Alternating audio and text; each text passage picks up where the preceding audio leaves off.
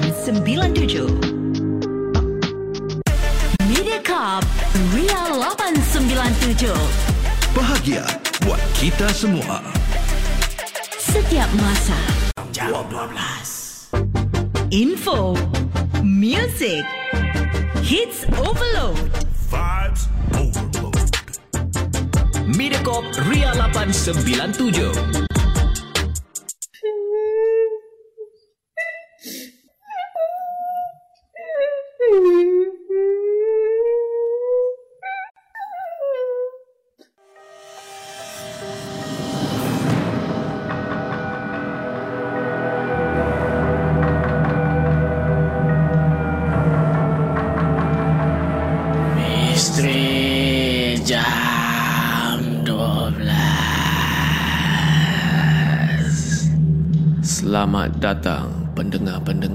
Misteri Jam 12 Saya akan menemani anda setiap malam Isnin hingga Jumaat Tepat pada jam 12 malam Sebelum anda tanya Suara siapa pula ni di Misteri Jam 12? Biarlah saya memperkenalkan diri saya ini. Nama saya Hafiz Aziz dan saya dari UXM. UXM adalah YouTuber di Singapura yang membuat konten-konten seram di YouTube. Dan kali ini saya teruja sangat untuk kongsikan kisah-kisah dan pengalaman seram kepada pendengar Misteri Jam 12 Gerun Malam. Sebelum saya bermula, saya ingin ingatkan kepada anda semua, jangan mudah percaya atau terbawa-bawa dengan kisah yang saya akan ketengahkan nanti. Dan ambillah kisah-kisah ini sebagai satu hiburan sahaja.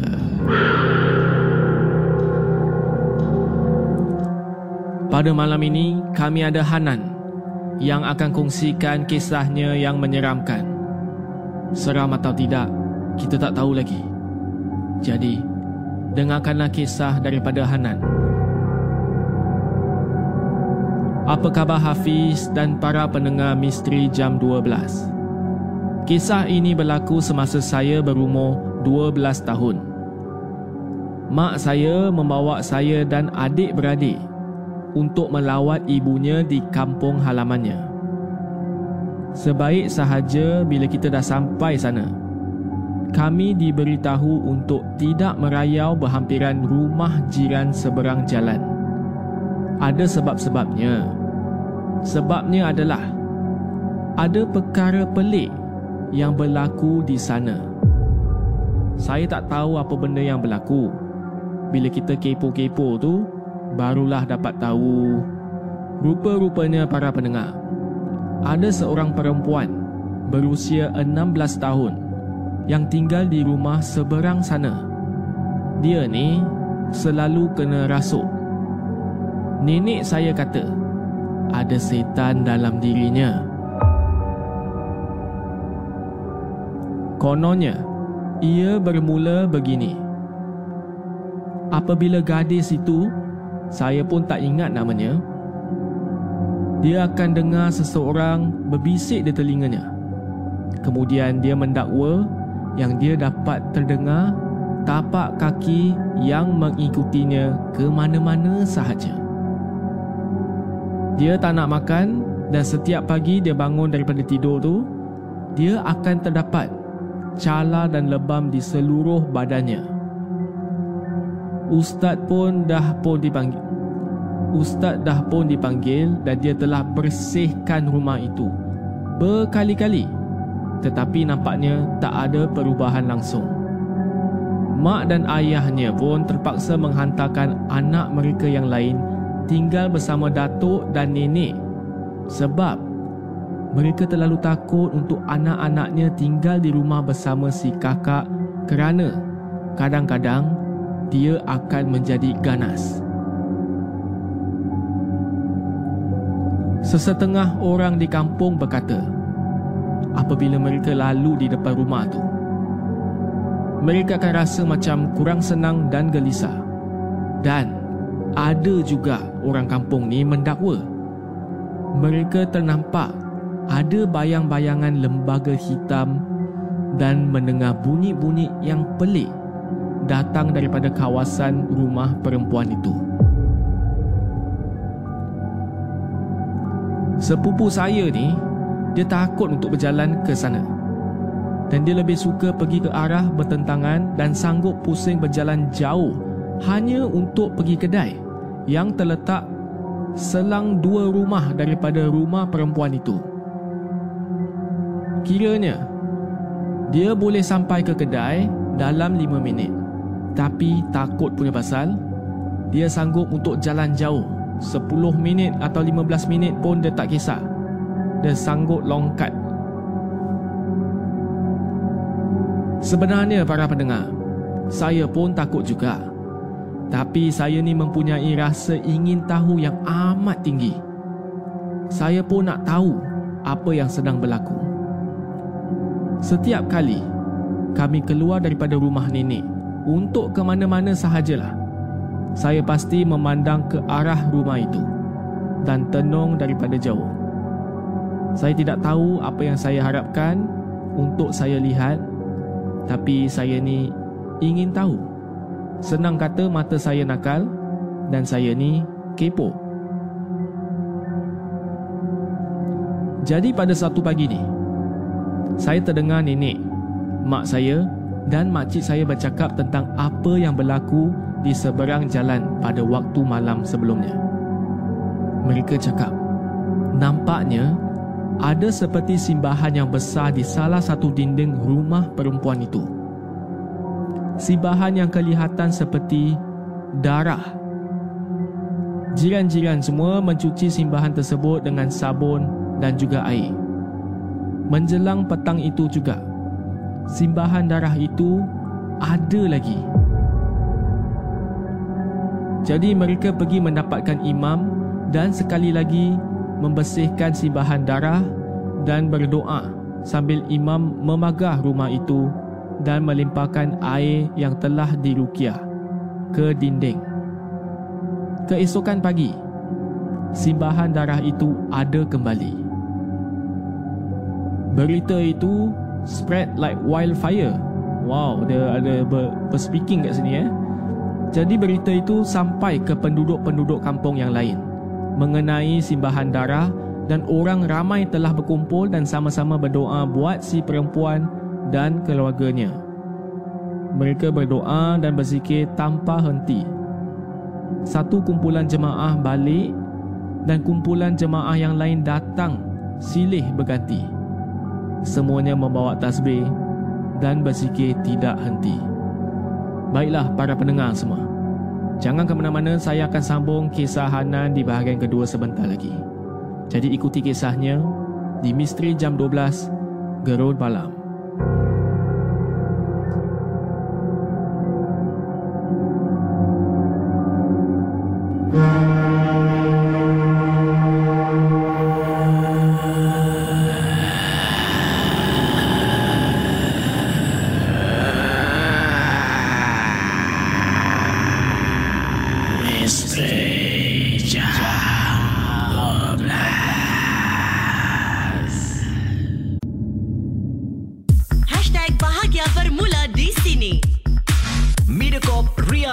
897.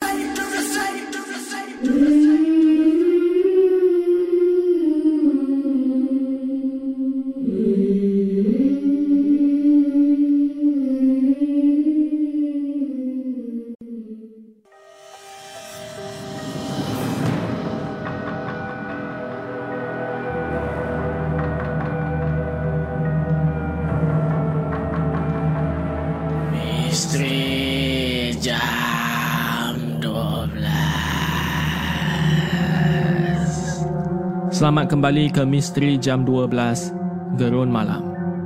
Tadi di bahagian yang pertama, saya telah kongsikan kisah daripada Hanan bahawa dia pergi rumah nenek dia di sebuah kampung. Dan dia telah diberitahu jangan jalan tempat rumah tersebut. Pasal rumah di seberang jalan ni kononnya ada satu perempuan yang telah dirasuk. Tiap-tiap hari memang ada je benda-benda yang pelik berlaku.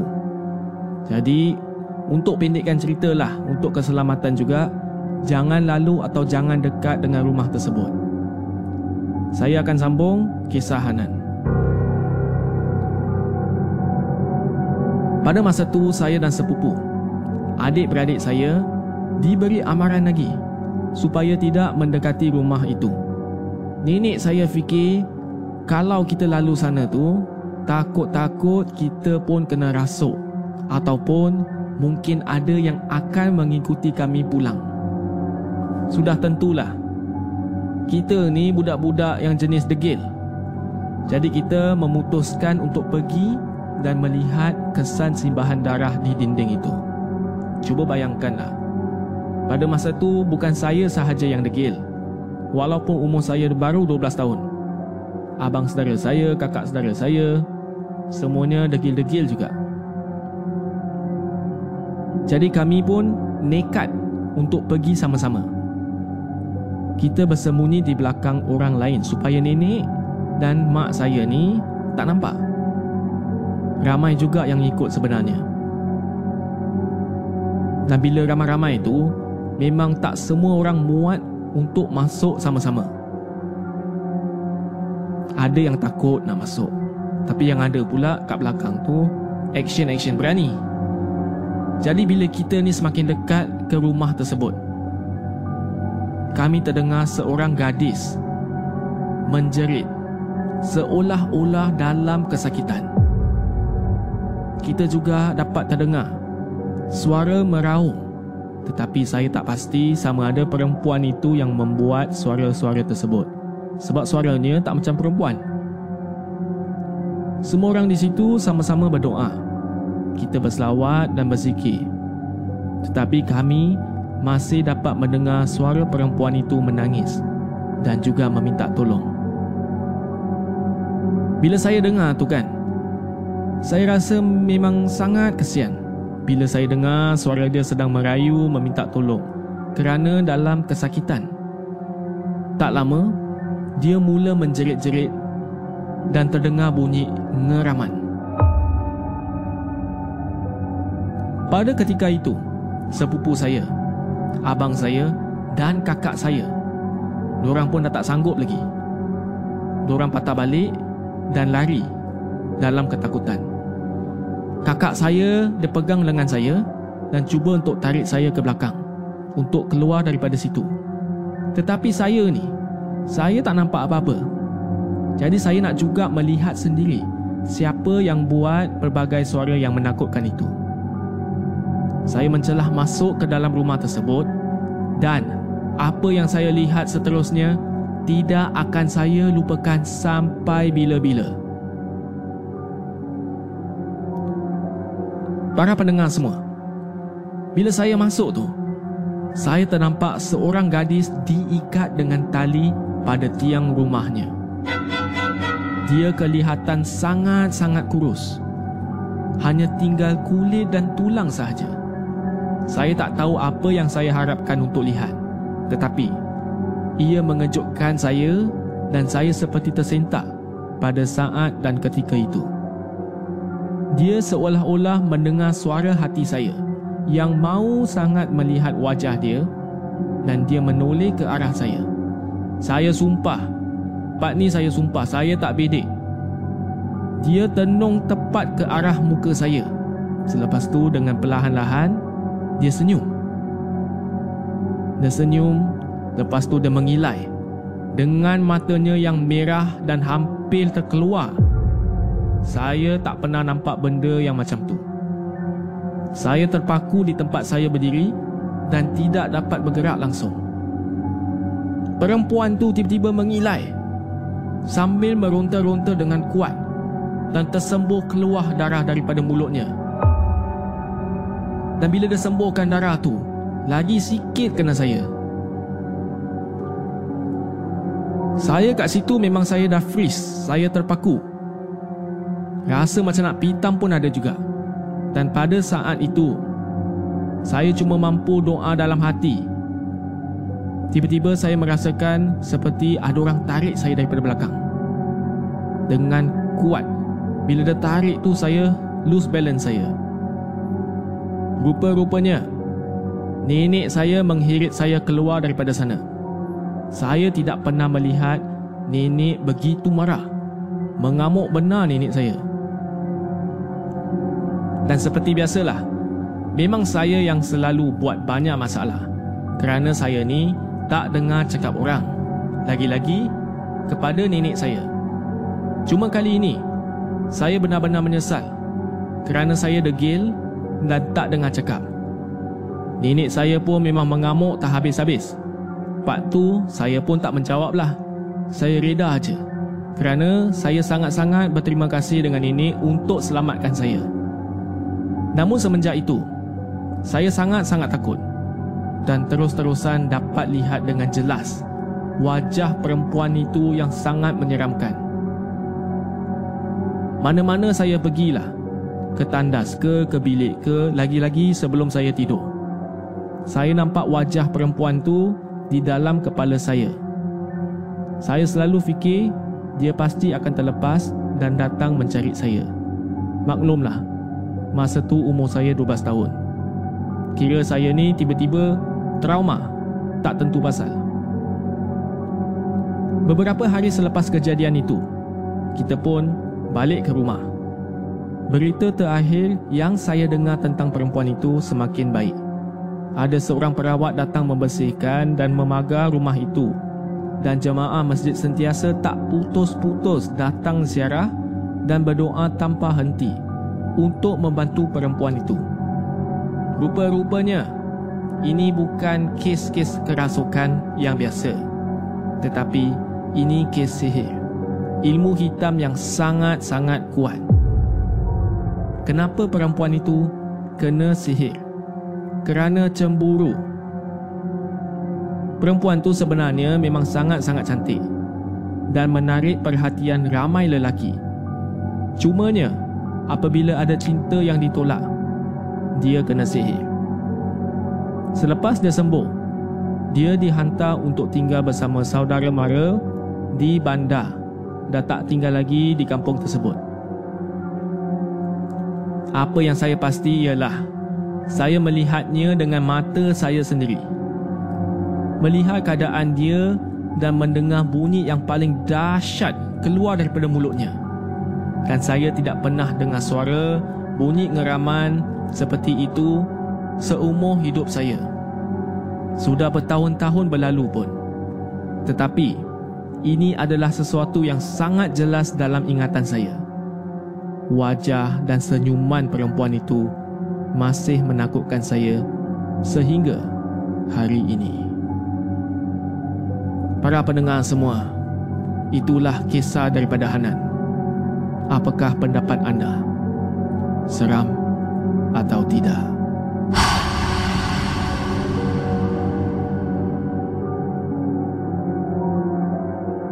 Ingin saya ingatkan lagi, jangan mudah percaya dengan kisah-kisah yang diketengahkan. Anggaplah kisah-kisah ini sebagai suatu hiburan sahaja.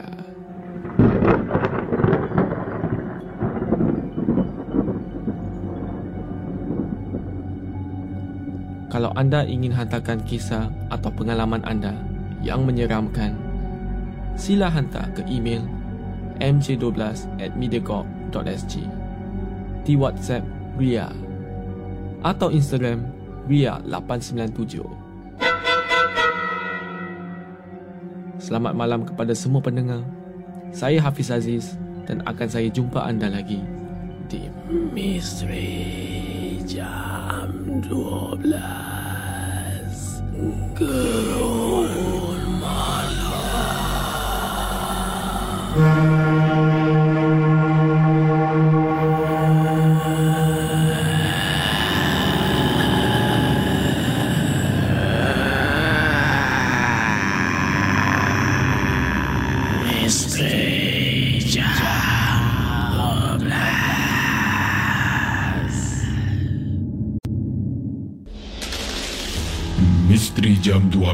Gerun Malam hantarkan kisah-kisah misteri anda menerusi alamat email mj12 at mediacorp.com.sg di WhatsApp Ria 97868464 rancangan satu jam setiap Isnin hingga Jumaat. Misteri Jam 12. Mediacorp Ria 897. Music dan hits terkini Silih berganti. Tanpa henti. Hiburan 8, tahap 9, optima. 7. Ria 897. Ria, Ria, Ria 897. Muat turun aplikasi Mi Listen atau dengar kami di millicent.sg.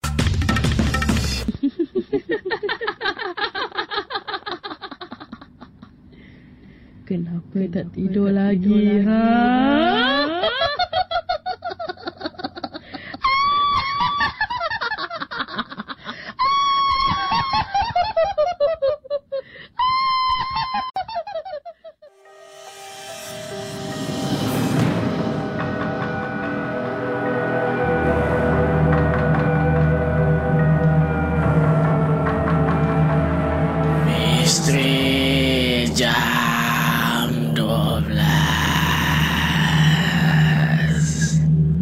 Selamat datang pendengar-pendengar Misteri Jam 12. Saya akan menemani anda setiap malam Isnin hingga Jumaat tepat pada jam 12 malam. Sebelum anda tanya, suara siapa pula ni di Misteri Jam 12? Biarlah saya memperkenalkan diri saya ini. Nama saya Hafiz Aziz dan saya dari UXM. UXM adalah YouTuber di Singapura yang membuat konten-konten seram di YouTube.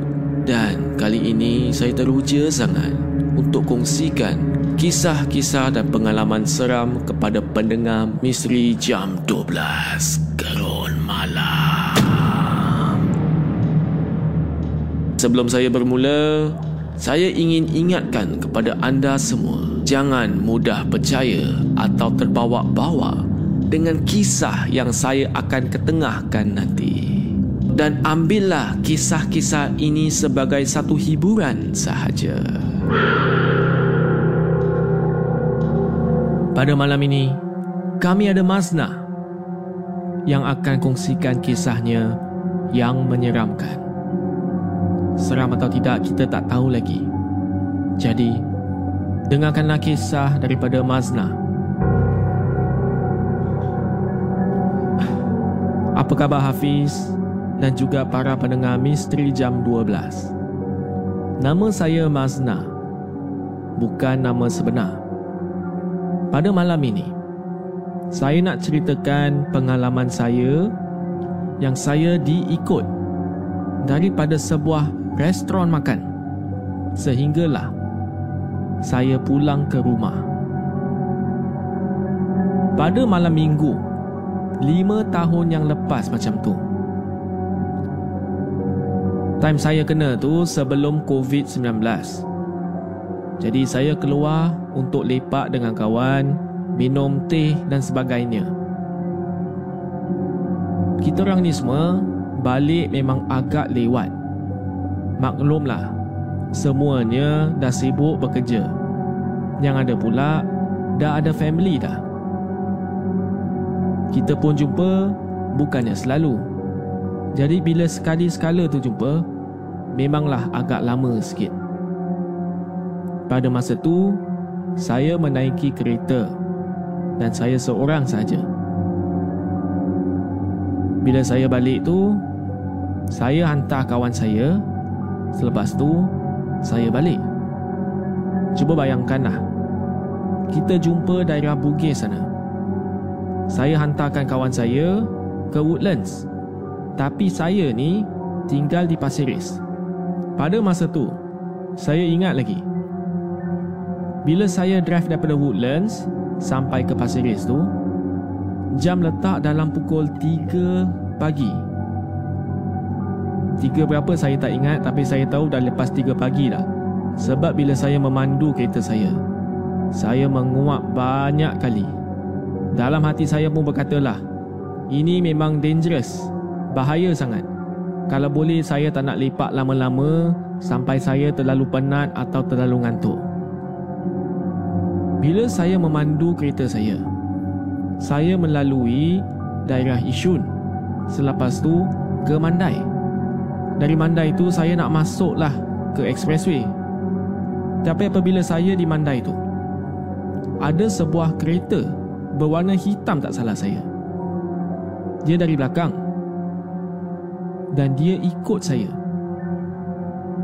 Saya mula perasan actually bila saya lalu di Isyun. Bila saya lalu Isyun tu, saya sedarlah bahawa ada sebuah kereta ni. Pada masa tu saya tak tahu warna apa. Pada masa itu saya tak tahu kereta itu warna apa. Sebab dari belakang saya nampak cahaya lampu sahaja. Selepas beberapa minit, saya melihat sepasang lampu kereta tu kat belakang saya dari cermin pandang belakang. Tiba-tiba, kereta itu menghampiri dengan laju. Pejam celik, pejam celik, dia dah kat belakang saya dah. Semasa kereta itu berhenti di belakang kereta saya, bila kita kat trafik, saya pun toleh lah. Ni apa kereta ni kat belakang aku ni? Padahal road sana besar, luas, kosong. Dia sibuk juga kat belakang saya. Saya pun memberikan isyarat untuk membelok. Dalam hati saya, kereta itu akan lalu melepasi saya. Tetapi, tidak. Bila saya belok ke kanan sikit untuk change lane, dia pun change lane juga. Saya memang betul-betul confused pada masa tu. Apa dia nak ni? Saya pergi lane kanan, dia ikut. Saya pergi lane kiri, dia pun ikut juga. Saya pun cuba mengabaikannya. Saya memandu seperti biasa. Saya naik expressway, dia masih kat belakang saya. Bila saya buat bodoh tu, pemandu itu macam main-mainkan lampu isyarat. Sehinggalah saya ni rasa sungguh terganggu. Dekat belakang saya, kanan kiri kat expressway tu memang luas. Tapi dekat belakang saya, dia high beam high beam saya. Kalau dia sekali dua dia buat tu, saya masih okey lagi. Tapi berkali-kali, fikiran saya pun dah terganggu dah. Sekejap-sekejap, dia bawa laju seperti nak melanggar kereta saya. Sekejap lagi, dia break. Dia kasih saya jalan jauh. Lepas tu dia kejar balik. Saya pun mulalah untuk rasa sangat takut. Sambil saya cuba fokus memerhatikan jalan raya dan melawan keinginan untuk melihat kereta di belakang. Jadi saya lajukan kereta saya. Dia tetap ikut saya. Dalam fikiran saya pun, saya tak tahulah nak call siapa. Rasa macam nak call polis ada, call abang saya pun ada juga. Jadi saya cuba untuk capai telefon bimbit saya untuk call abang saya. Tiba-tiba, saya terpaksa break. Sebab saya dah nak kena turn in untuk masuk Pasir Ris. Bila saya turn in tu, dalam keadaan kelang kabut, saya terlanggar kerb sedikit dan telefon bimbit saya tu jatuh ke bawah kerusi. Jadi para pendengar, saya ada pilihan untuk capaikan telefon saya tu memang agak bahayalah. Saya fikir pun dah sampai dah daerah Pasir Ris. Saya cuba untuk balik rumah sahajalah. Jadi para pendengar, saya nak kena kasih satu information yang penting mungkin. Rumah saya ni di Pasir Ris tingkat satu. Saya pada masa tu memang takut untuk naik multi story kapak. Sebab kalau saya naik, saya dapat kereta saya tu, saya kena turun jalan kaki. Kalau saya turun jalan kaki, saya takutlah apa-apa yang terjadi kepada saya nanti. Jadi saya park kereta saya di depan rumah saya saja. Selepas itu saya keluar, saya cepat-cepat lari masuk ke rumah saya. Bila saya sampai kat rumah saya, saya nampak kereta itu berwarna hitam. Dan kereta hitam itu dia berlalu pergi. Sebelum dia pergi, dia ada stop sekejap. Nampak macam dia sedang memerhatikan saya. Bila saya dah tutup pintu tu, barulah kereta itu gerak pergi. Saya betul-betul takut rasanya. Saya menangis dan menggigil. Saya duduk di sofa saya dan saya takutlah dan saya cuba tenangkan diri saya. Namun saya tetap syukur kerana kereta tadi dah tak ada dah. Dah jauh daripada pandangan saya, dah hilang dah. Saya tak berani untuk keluar mencari telefon bimbit saya yang berada di dalam kereta saya. Walaupun dalam telefon bimbit saya sudah tentu ada semua nombor telefon mak ayah saya, kawan rapat saya, abang saya semua adalah kat situ. Masalahnya, saya tak ada handphone saya dan saya tak ingat nombor-nombor yang penting tu semua. Yang saya tahu nombor polis sahaja. Baiklah para pendengar. Saya akan sambung kisah Mazna sebentar lagi nanti. Jangan ke mana-mana. Ikuti kisahnya di Misteri Jam 12. Gerun Malam.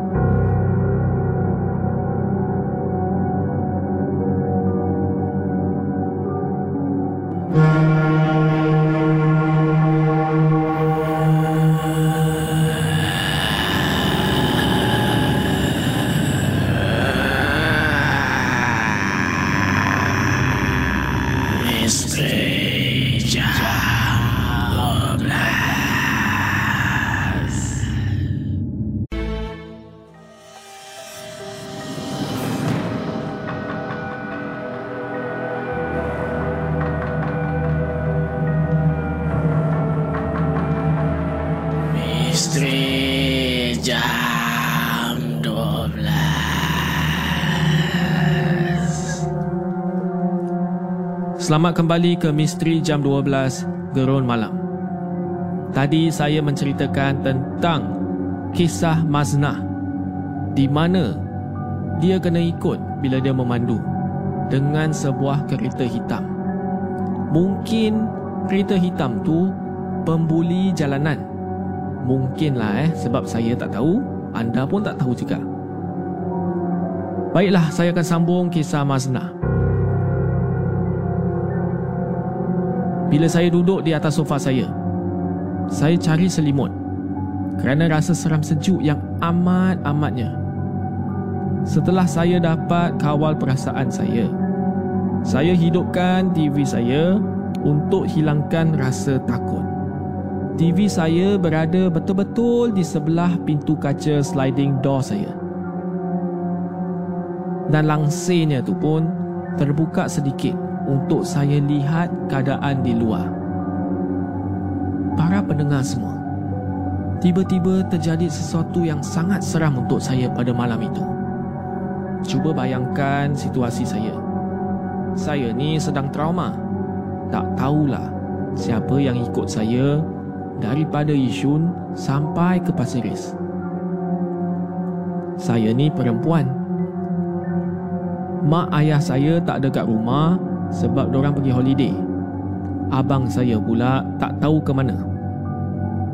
Tiba-tiba muncul seorang lelaki tua. Betul-betul kat belakang TV saya. Ada seorang tua muncul kat belakang tu. Lelaki tua tu muka dia berkedut sangat. Mata dia merah. Dan gigi dia tu. Gigi dia macam bertaring. Saya tak tahu macam nak explain. Tapi muka dia memang sangat menyeramkan. Siapa yang tak terkejut? Kalau tiba-tiba ada orang muncul kat belakang TV saya. Saya pun menjerit dalam ketakutan. Kemudian, saya sempat juga untuk capai telefon rumah saya yang terletak di sebelah sofa. Saya pun menarik selimut saya untuk tutup dan selubung kepala saya supaya lelaki tua yang kat luar tu tidak dapat melihat saya. Saya dengan cepat hubungi polis. Masa tu saya tak dapat fikir banyak lah. Bila saya capai telefon tu, nombor mak ayah saya saya tak ingat, nombor abang saya saya tak ingat, nombor polis saya ingat sebab tiga digit sahaja. bagus, bagus, bagus. Fast thinking Masna, fast thinking, bagus. Jadi saya pun hubungi polis. Saya ni Sangat-sangat takut sehinggalah saya bergulung di bawah selimut saya. Saya tak buat apa-apa lagi. Saya rasa dalam 5 minit macam tu adalah. Walaupun 5 minit bagi saya 5 minit tu memang lama sangat. Tetapi selepas 5 minit tu tiba-tiba ada orang ketuk pintu saya. Polis! Polis! Para pendengar semua, tiba-tiba polis sampai kat pintu saya. Pada masa saya keluar untuk berjumpa kawan-kawan saya malam tu, hujan telah turun dengan lebat sangat. Dan kawasan rumah saya tu memang ada sikit lecak sikit. Jadi polis memutuskan untuk mencari kesan tapak kasut ke arah mana lelaki itu menghilangkan diri. Tetapi kan, tak ada kesan tapak kaki langsung di atas tanah dan simen di luar pintu sliding door saya. Kat tingkap-tingkap saya semua tak ada pun bekas tapak kaki. Dengan rasa hairan sangat, polis pun masuk semula ke dalam rumah saya. Dan ketika itulah mereka nampak tapak kaki yang basah di atas lantai di dalam rumah saya. Bekas tapak kaki yang basah itu menuju ke sofa tempat mana yang saya duduk. Polis officer itu memandang antara satu sama lain dan dengan gugup dia berkata, uh, Miss, nasib awak baik tau. Salah seorang daripada mereka akhirnya berkata kepada saya. Saya pun tanyalah, uh, why sir? Kenapa? Sebab lelaki itu tak ada kat luar rumah awak. Mungkin dia ada di dalam rumah awak. Dia berdiri betul-betul kat belakang sofa. Apa yang awak nampak tadi tu kat pintu kaca adalah reflectionnya sahaja. Tak percaya awak cuba tengok ni. Bekas tapak kaki yang basah ni. Para pendengar semua. Darah saya ni tak bergerak langsung. Saya tak tahu nak semput ke nak pitam. Selepas itu, polis pun cari lelaki tersebut di dalam rumah saya. Tapi masalahnya, mereka tak jumpa. Mereka nasihatkan saya supaya saya tidur di tempat lain dan mereka akan patrol untuk cuba sedaya upaya untuk menangkap lelaki tersebut. Bila saya tidur di rumah kawan saya pada malam tu, saya memang tak boleh tidur langsung. Saya asyik mimpi orang tua tersebut. Apa yang saya tahu, itu masih bukan manusia lagi. Dan selepas kejadian para pendengar, saya demam dalam seminggu lebih. Dan pada hari inilah, saya masih yakin lagi, itu bukan manusia. Sekian, itulah kisah saya. Para pendengar semua, itulah kisah daripada Masna. Apakah pendapat anda? Seram atau tidak?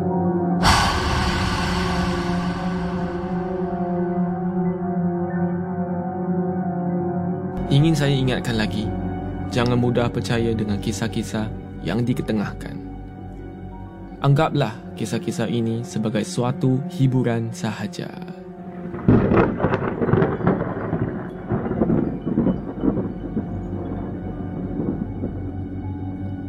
Kalau anda ingin hantarkan kisah atau pengalaman anda yang menyeramkan, sila hantar ke email mj12 at mediacorp.sg di WhatsApp Ria atau Instagram Ria897.